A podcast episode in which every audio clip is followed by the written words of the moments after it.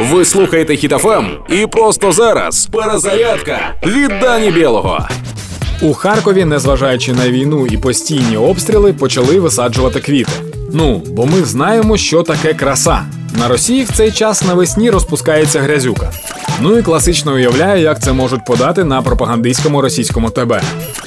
Украинские нацисты при поддержке Америки и сатанистов создали в своих биолабораториях боевые цветы. Пыльца таких цветов состоит из нанороботов, обученных атаковать только россиян. Таким образом, вдыхая пыльцу боевых цветов, россияне навсегда лишаются способности мыслить. Но если вы смотрите наши новости, то бояться вам нечего. У українців є те, що ніколи не збагнути росіянам. Це любов до життя. І саме зараз за це життя ми боремося і поборемо. Підтримуємо наших воїнів та одне одного. Працюємо та наближаємо перемогу. Слава Україні! Проект Перезарядка на Хітофем від Дані Білого.